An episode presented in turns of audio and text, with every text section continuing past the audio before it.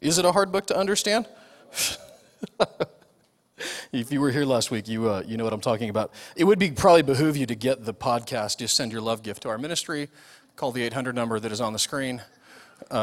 Or just go to conduitchurch.com and get it free. Just because we did I did a flyover last week of the entire book in 43 minutes, which was fascinating, but it worked. But if you want to go back and listen to that, it might give you some help in that. Is this where we're going with this? I have my little fancy thing up here, and I realized we might have a connection issue. Did it work? One second. So, Revelation chapter 1. If we don't get it, we don't get it. Verse 1. And by the way, you're welcome. When I say turn to the book of Revelation, it's not hard to find, is it? Right? I could have easily gone for Habakkuk, or you know what I'm saying? So you're welcome. I feel like it wants to work, Jonathan, but it's not going to. That's what I feel like is happening right now. The revelation of Jesus Christ, verse 1, which God gave him. Okay, every time it does that, it's like shutting off my... so let's just roll without it. How about that? Because every time I do that, it turns off my Bible. Did it work? Hey, can we not put that email up there? Just shut it off. I don't know what I said, and it was probably nice to Tony, but...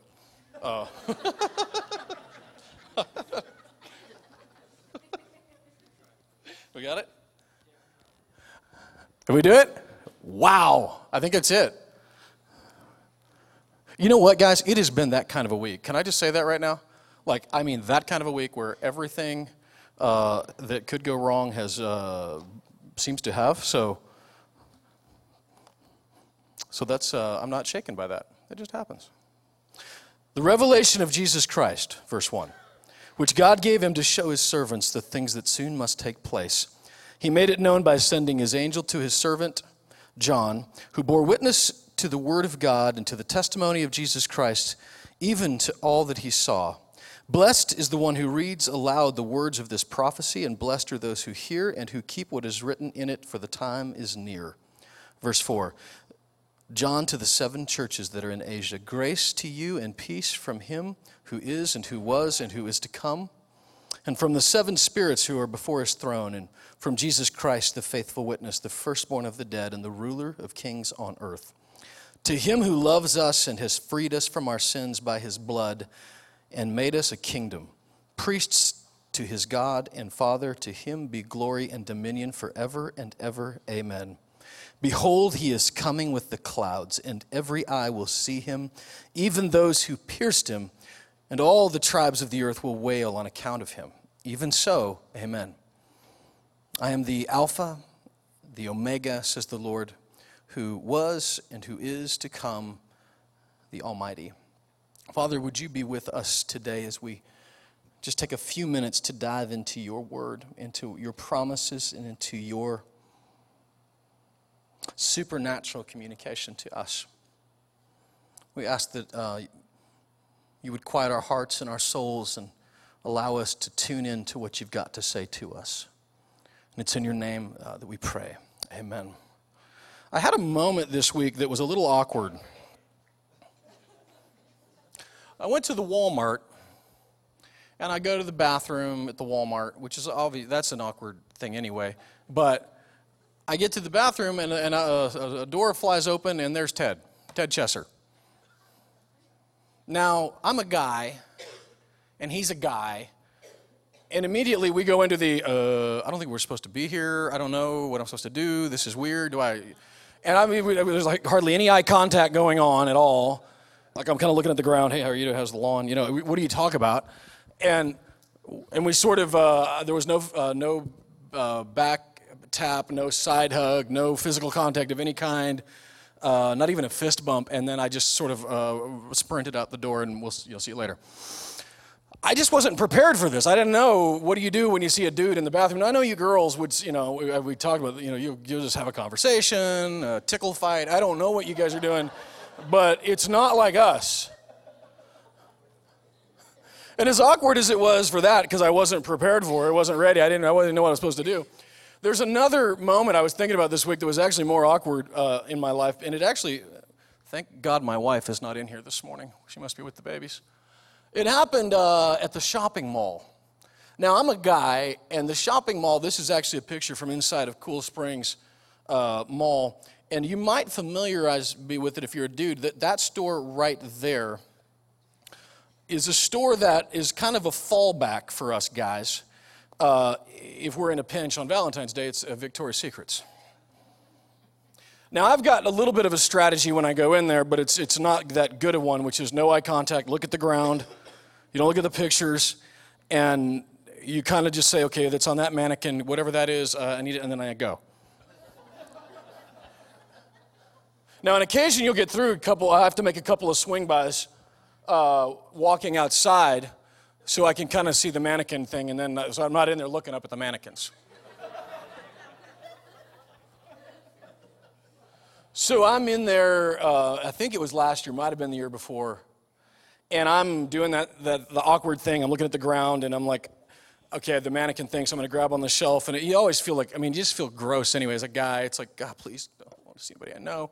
And then all of a sudden, part of it wasn't on the shelf, and I'm like, oh, gosh, now what do I do? So, you know, there's drawers, and it's completely, I mean, honest, everything about it is completely beyond my grasp. And I hear can I help you? And my response, I'm trying to get that here. And she says, Darren, it's me.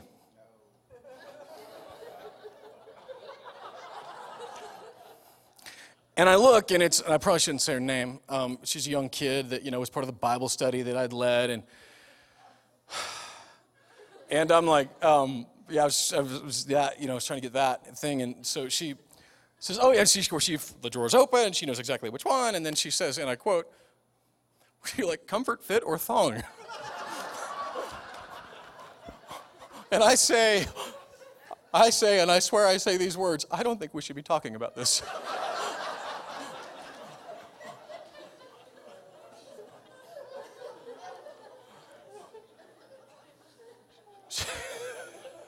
She says, okay, thong. So she puts it in the bag.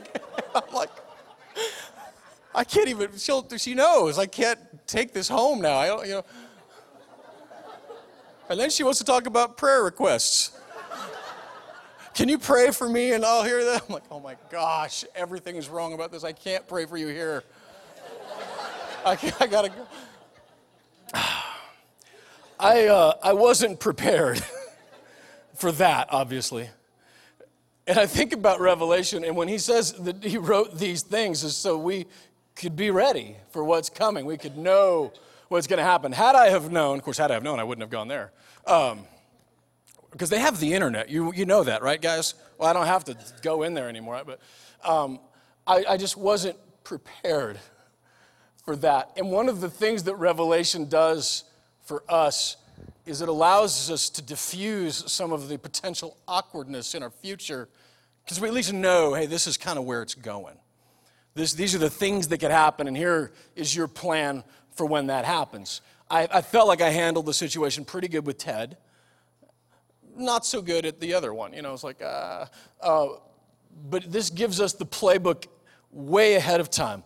When you read in John chapter 20, verse 31, John, who wrote the book of Revelation, he says there that he wrote these words in this book of John that we might believe. And when you look at that book, it's what it is. It's a book that says, hey, here is about Jesus, and now you might believe in what he is, who he is, and what he's come to do. John, again, in these little letters that he would write in 1 John, he would write in 1 John 5:13 that he's written these things that we might know, that we might be sure of who Jesus is and what he wants to do in your life and in my life. In Revelation chapter 1, he says, these things which are yet to come, that he wrote them so that we could be ready. So we can read the book of John and say, hey, these are things written that we could believe in who Jesus is, that we could read 1 John. And yeah, we can be sure of who he is. And in Revelation, we can read it and say, hey, we can be ready for what's to come. And that's what it is. When I look at chapter 1, the revelation of Jesus Christ which God gave him. Interesting, by the way, him. Who's the him in that sentence? Jesus. Which begs the question, does Jesus know everything? When he was on earth, Luke chapter 2, it says that Jesus grew, what, in wisdom, stature, and favor with God and man. He was growing in wisdom. I personally think that's why the baptism of Jesus was so important, because it was him recognizing a death, burial, resurrection. It was him submitting to what God had called him to do. He had learned it, had figured it out because of the scriptures, and he learned it. Isn't that fascinating? Now, I believe he's 100% God, 100% man. But when he became a man on earth, I mean, think about it. He wasn't just walking on his bathwater, right? I mean, that'd be hard to explain. The PTA, I mean, Jesus got him walked on his bathwater again. You know, you always hate those parents that are bragging on their kids. Man, if you be God's mom's friend, oh, man. But he learned some things as he was going, and I believe that that's part of when he set aside what he did on earth. And it explains why in Mark 13 he said that no man knows the day or the hour, not Harold Camping, not any other nut job on the internet that says they know the day and the hour. He said not even the Son, the angels in heaven. I believe that after he died and resurrected and ascended, that God made this plan that he then became aware of it. Then he knows now. And the answer is, yeah, I believe that he's 100% God, 100% man. And that as in that moment, there's a mystery. I don't know how to explain it other than to say that that was his revelation to Jesus, that now Jesus is making available to you and to me. And he said that he made it known by sending his angel to his servant John, who bore witness to the word of God and the testimony of Jesus Christ, even to all that he saw. Blessed is the one, and we talked about that last week. The reason this book is so important, it's the only book. There are 66 books in the Bible, this entire library that's put into one book, and there is only one that has the audacity to say, hey, there's a special blessing for those who read it. Specifically, read it aloud. Those who hear it, those who keep it. There's a specific blessing to us who do that. But he would say in this first chapter this. He's writing this letter to these 7 churches in Asia. Now, when I say Asia, don't think Thailand, China, Japan. Asia in this context is modern-day Turkey. The things that are going on in Turkey right now are insane and crazy, just like much of the Middle East. These 7 churches were there, and we'll get into that in depth as to what who those 7 churches were and what it speaks of, but that's who he's writing to. And what gives me peace when I read this chapter is this here, when he says in verse 4 that grace to you and peace from him who is and who was and who is to come, from the 7 spirits who are before his throne. By the way, sidebar, there are people out there, Benny Hinn being one of them, who has said publicly over and over again, I don't know if he still holds this, that the Trinity, each of the Trinity has its own little Trinity inside of the Trinity.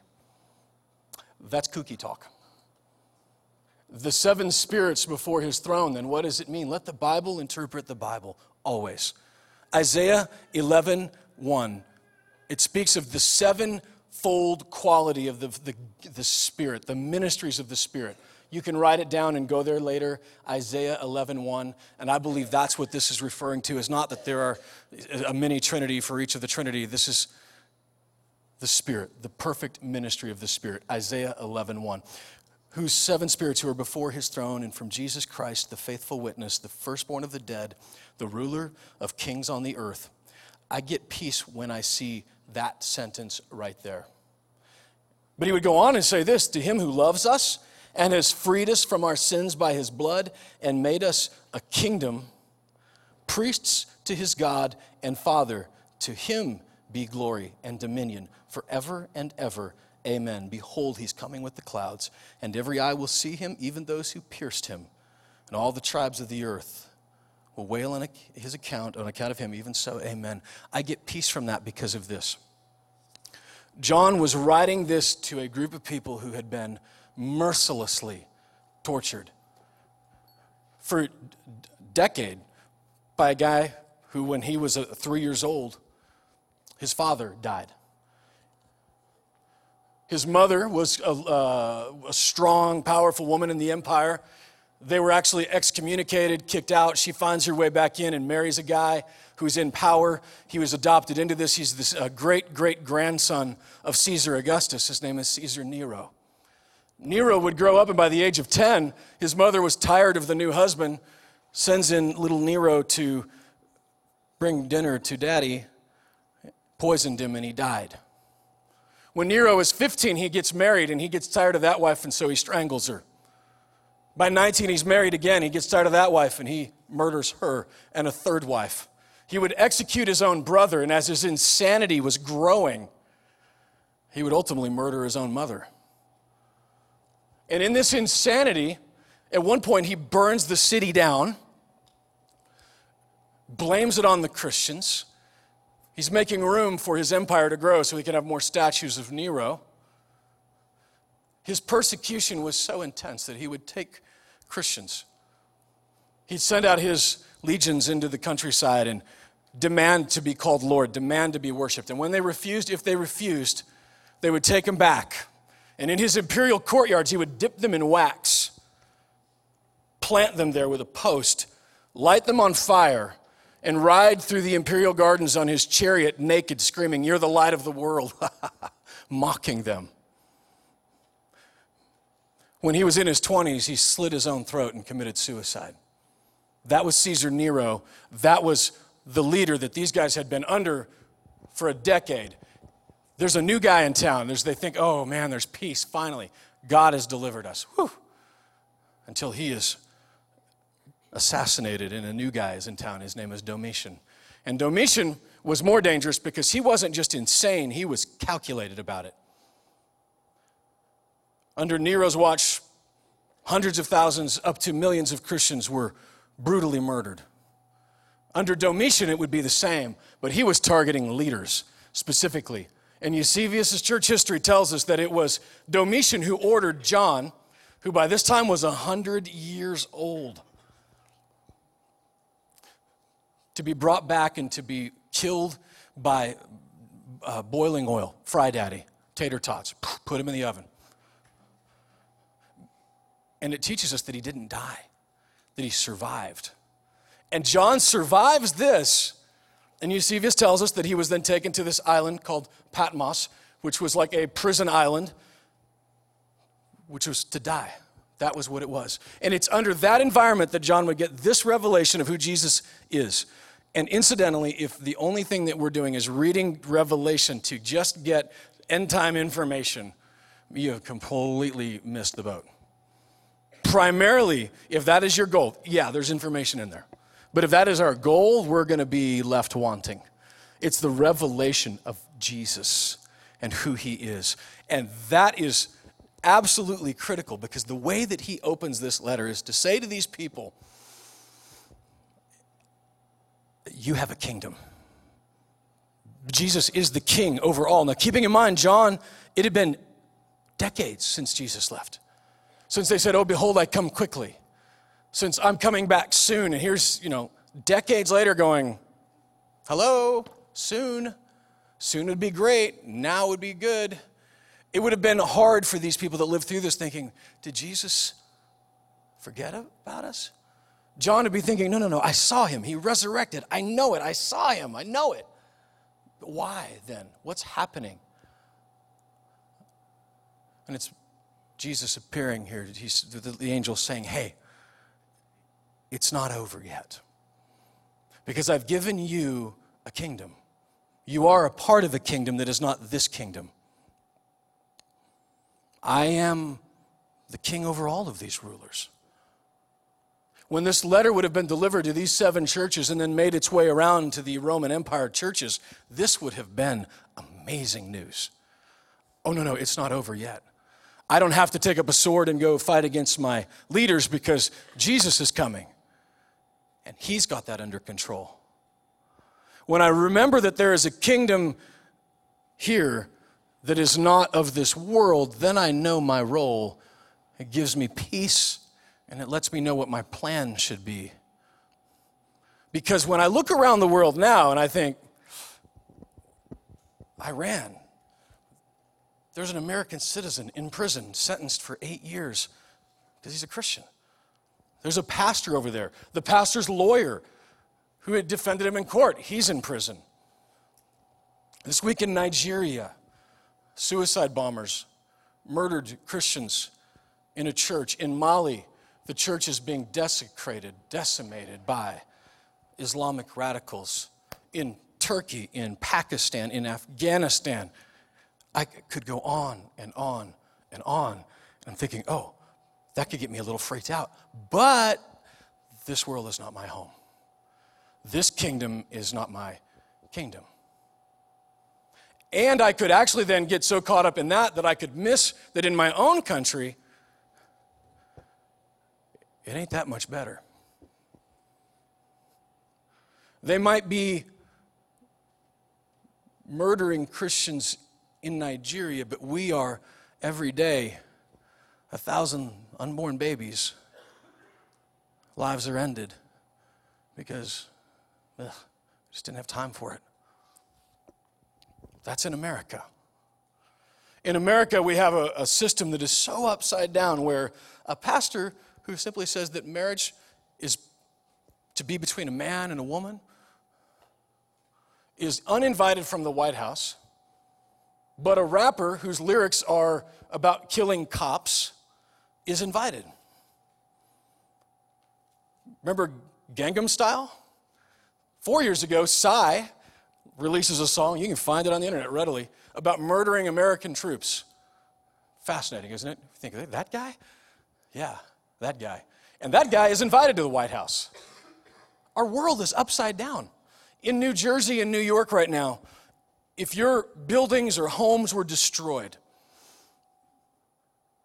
and you are a owner of a store of exotic things, for instance, the government can provide assistance for you in helping you rebuild your store. If you are a church, if you're a place of worship, a synagogue, you cannot, because it's separation of church and state. Our world is so upside down. Do you know what I'm saying? It's absolutely maddening. It doesn't make any sense. And so the question is, what do I do about that? What is it that the church should be doing, can be doing, ought to be doing? What do we get to do? And I look at this and I think, man, I'll bet John in his day they had the same exact questions. What do we do? Do we grab a sword? Do we tweet about it? How do we handle this? It seems confusing, doesn't it? With me, I mean, I feel like a little bit of a, not disenfranchised, I just sort of feel discontent. Like, I vote for this or that, and it's the same thing happens. All of a sudden, we're $16 trillion in debt. And it seems a little hopeless, doesn't it? And it does if I think that this world is my home. If I'm under the impression that this thing, let's say I get 100 years like John, that this is it, this is the whole point. And if I think that, then my tendency is to get angry, to say hateful and hurtful things. But when I remember, and sometimes I do, that this world is not my home, that there is a kingdom and we are here. Peter would say that in 2 Peter, I think, 3. He would say that you and I, we're a holy nation. We're called to be separate, to be called out from among them. But what he says was really interesting. Now you know this, you're a holy nation. And in fact, he follows the same pattern because he says you're priests. You're a kingdom of priests.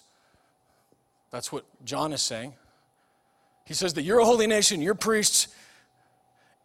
And he goes on to talk about, hey, here's what we can do. Don't let your life get caught up in immorality and the lusts of the flesh. That's not about legalism. That's just about recognizing that sin is just really, really harmful to you and to I. God's not some kind of a buzzkill. He just knows, hey, don't do that because that's going to affect you and your family really badly. So to live differently, but then he talks about this. He says, and let your good works silence the talk of foolish men. You see, here's the thing. I can listen to the news like you can, and I can hear a lot of foolishness. And I mean, you can hear foolishness on both sides. It's like whatever question gets asked, they've clearly got their little sheet of paper. You know, is the sky blue? Well, I'd love to answer that question, but you know, they're just reading the talking points. It's foolishness. And what shuts them up is our doing good.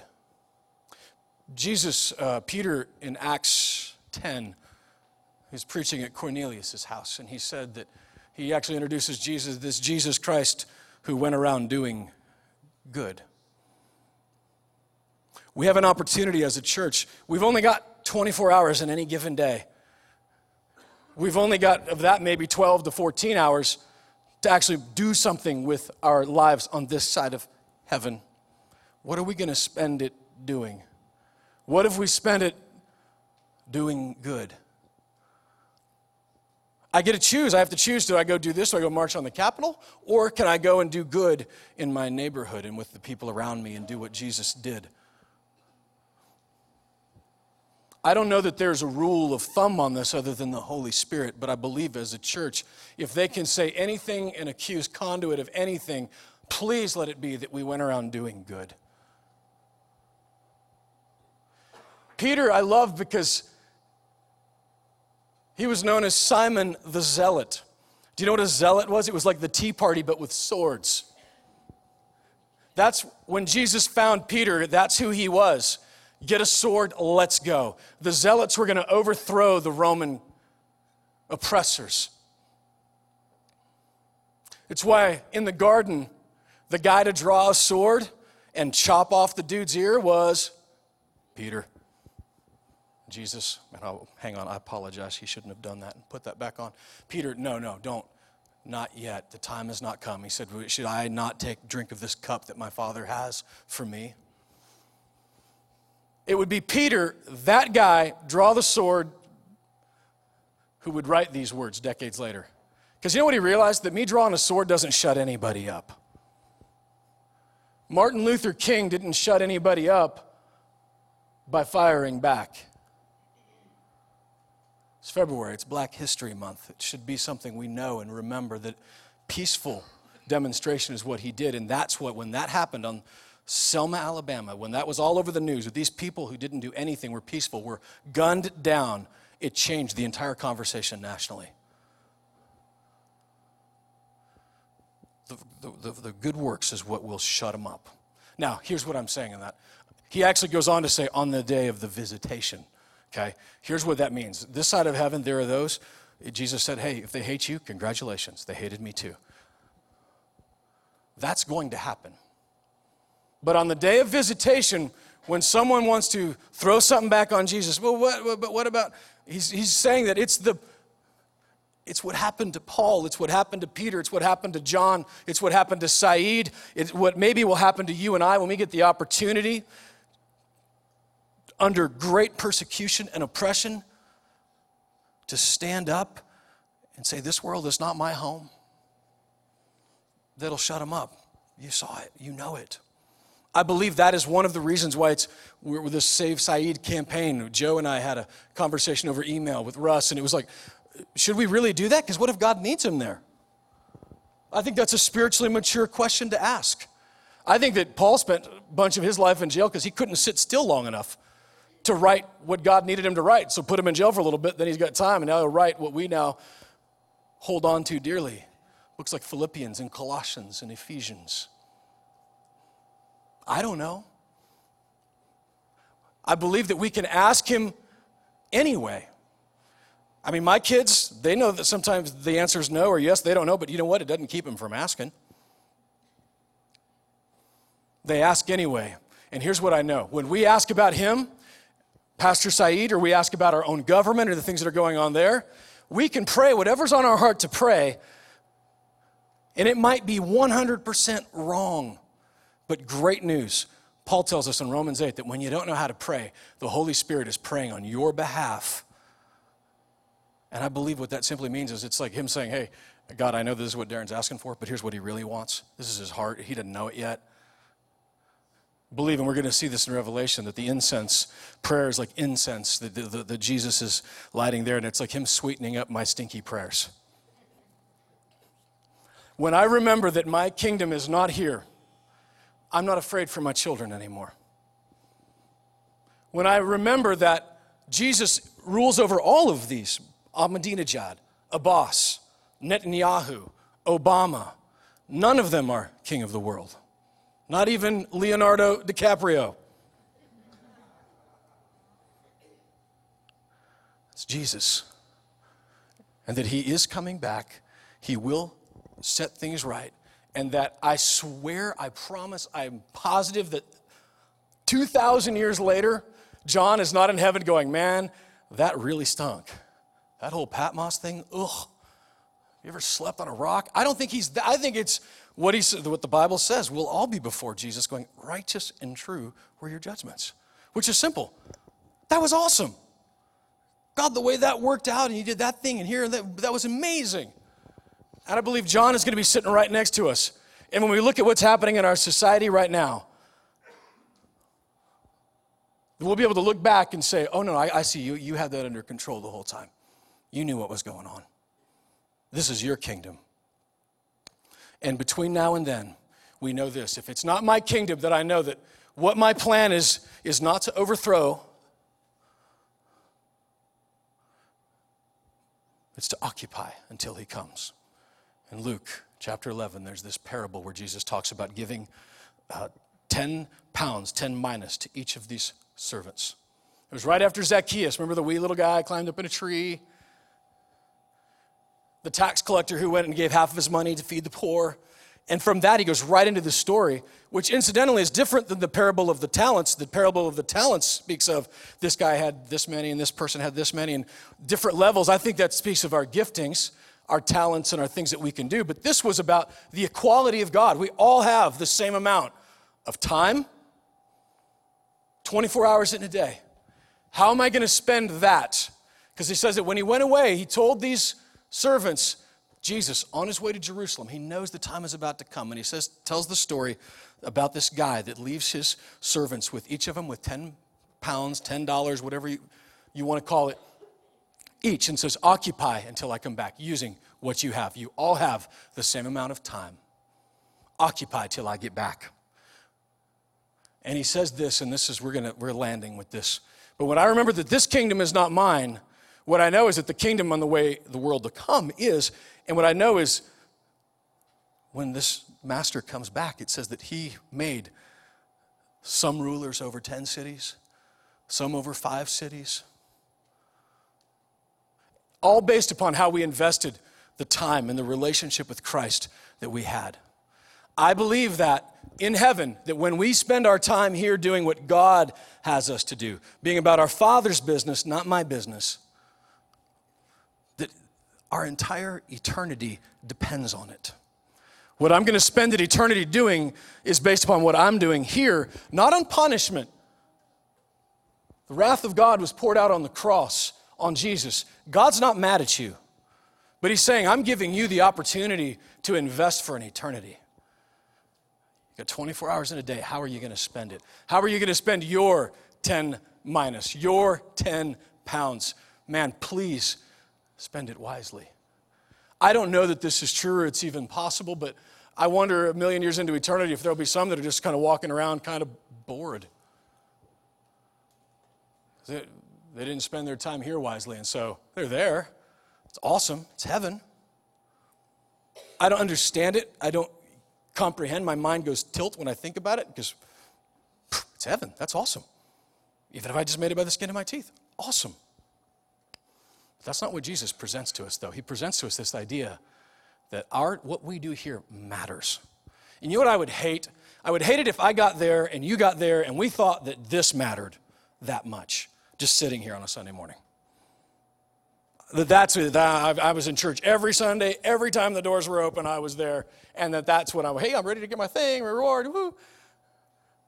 Yeah, but what about the least of these? What about loving those in your neighborhood who had nothing possibly could repay you? What about that in Matthew 25?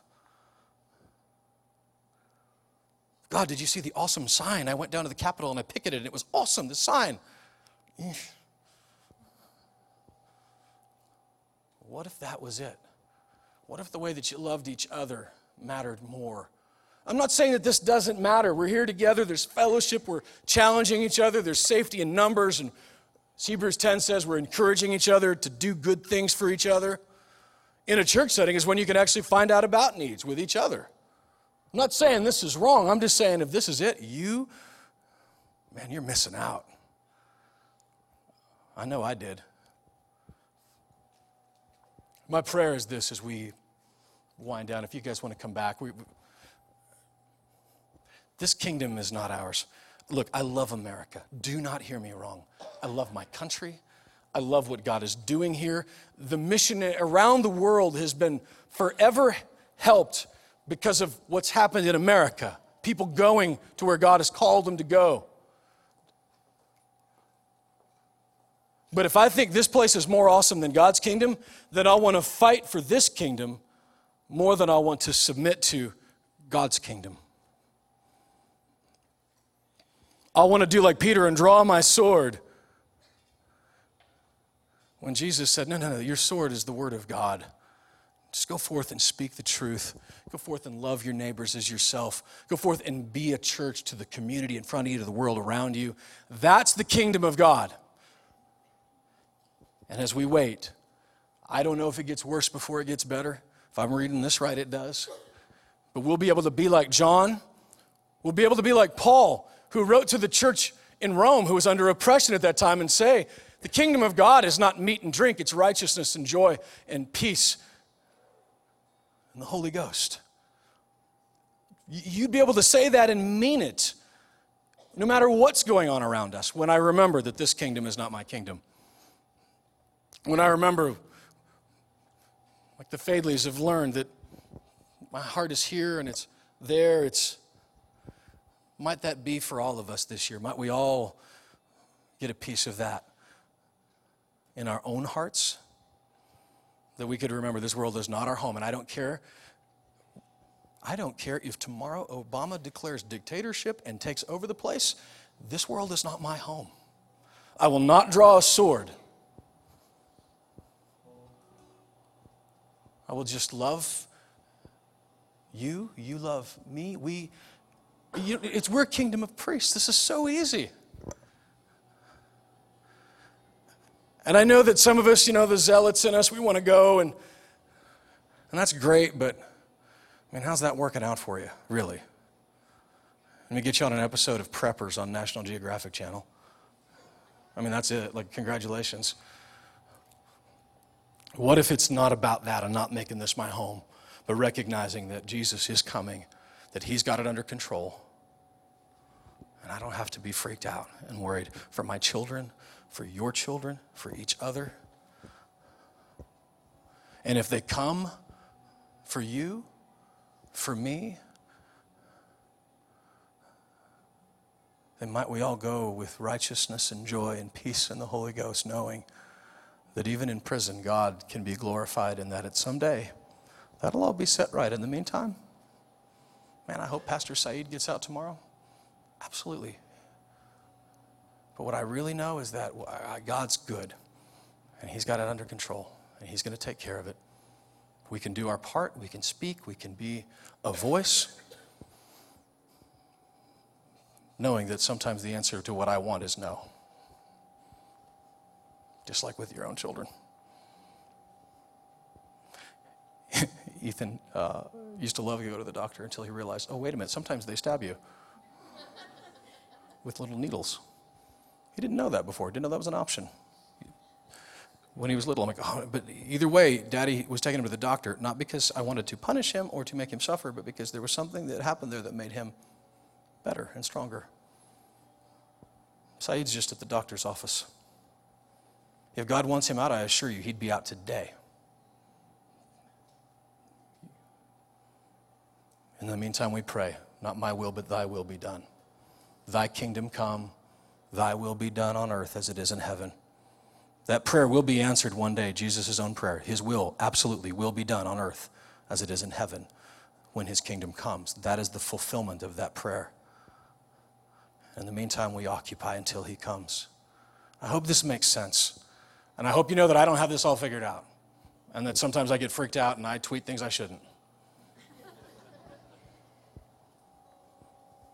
But might we together lock arms and challenge each other and admonish each other and be those that Peter spoke of, knowing that it is going to be okay. God is completely in control. He is the ruler of the earth. He is the ruler of every king, and every knee will bow, every tongue confess that Jesus is Lord, not because they're forced to, but because they know it. Like, oh, that's so true. Missed that. You really are Lord. And may we do that today as well. Father, you are Lord. Thank you so much for allowing me to not have to wait, that I figured it out. You downloaded it into me sooner, that I didn't have to wait until eternity to bow my knee. I can do it today knowing that you really are Lord, that what you do is make everything new again. That's your gig. You are redeeming us here, and you're redeeming the planet, and that one day you will make a new heaven, a new earth. Man, we look forward to that day, the Omega part of you. We're thankful for the Alpha part, the beginning part, and what we ask for today is strength for the in-between. For those of us battling with sickness or battle with job or with finances or relationship, those things that are in between Alpha and Omega, might you show yourself true to us today and us remember that this world is not my home. This is not my kingdom. Your kingdom is mine. I'm a holy nation. I'm part of this new thing that you've done. Thank you for that.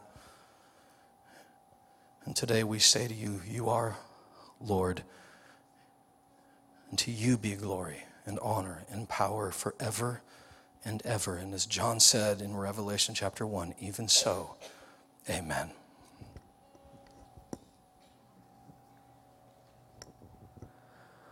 Well, let's stand together.